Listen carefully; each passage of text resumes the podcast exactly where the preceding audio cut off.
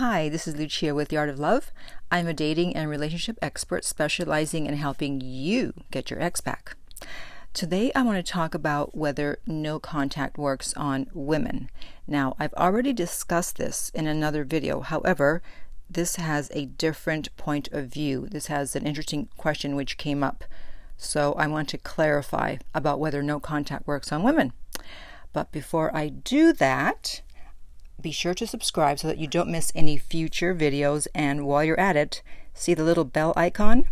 Tap that so you'll be notified when a new video is up.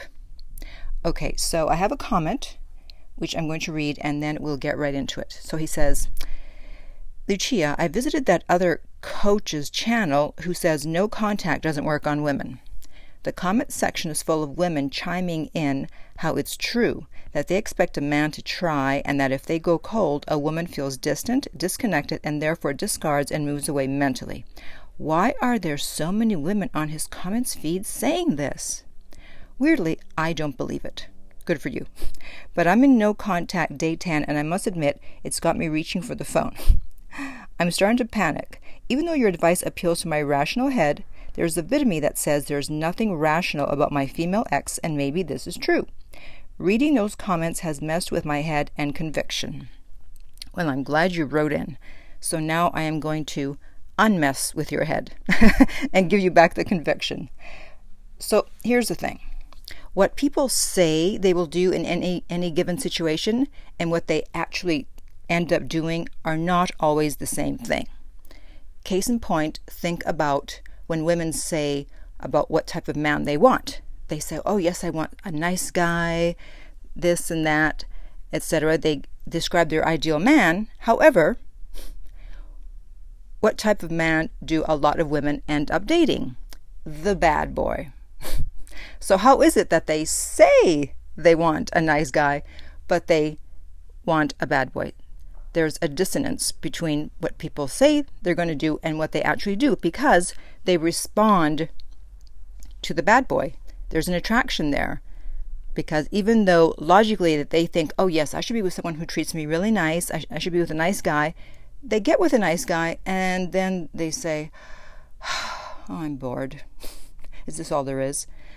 And so they're attracted to the bad boy, which they would never logically say, oh, yes, I want a bad boy. Have you ever heard someone say, I want a bad boy? Not very often. I'm sure it's happened somewhere, sometime.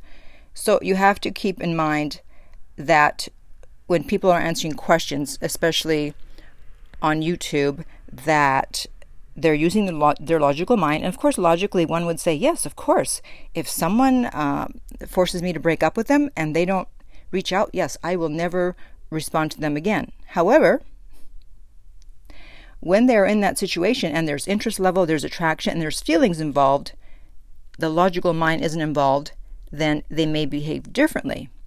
So even though they say they will move on, they very possibly will do quite the opposite. Now, what I think they're referring to is if they broke up with someone who took them for granted or cheated on them.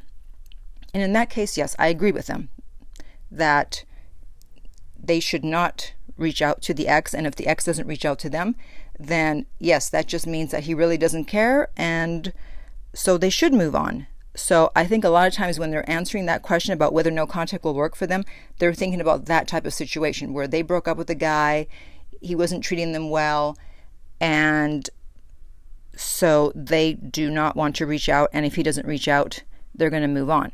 That's why I said there are two exceptions to the no contact rule, and that is if you took your girlfriend for granted or if you cheated.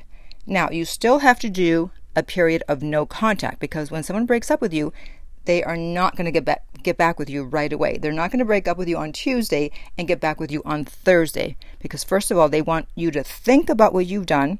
They also do want you to suffer a little bit, to miss them, to have anxiety, and you also need to let them feel your, your absence. So don't try to get them back right away, even if you know that you're eventually going to contact them because you either took them for granted or cheated. Give them their space, and then you can start trying to get them back. And getting them back is usually going to be a process. It's, it's not going to be a matter of, okay, I gave her her space and now I'm going to call her or send her a text or bring flowers and that'll be it.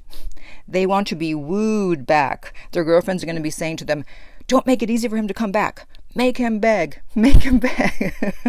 so the smart woman will not just take you back just because you show up with an apology and some flowers.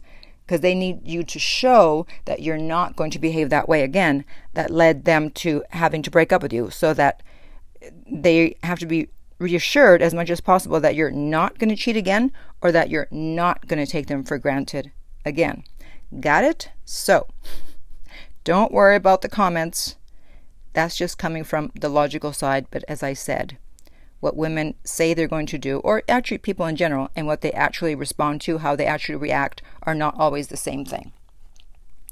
So if you're trying to get your girlfriend back and you're not sure what to do and it's messing with your head, the whole no contact thing, um, I feel you. I understand. So instead of contacting them, I suggest you contact me for a private coaching session, and that way I can help you figure out what the best steps are to get your ex back. And you can reach me at theartoflove.net. If you're listening on YouTube, remember to like and subscribe and share. Why not? if you're listening on iTunes, I would appreciate if you would rate and review the podcast. And finally, remember that love inspires, empowers, uplifts, and enlightens.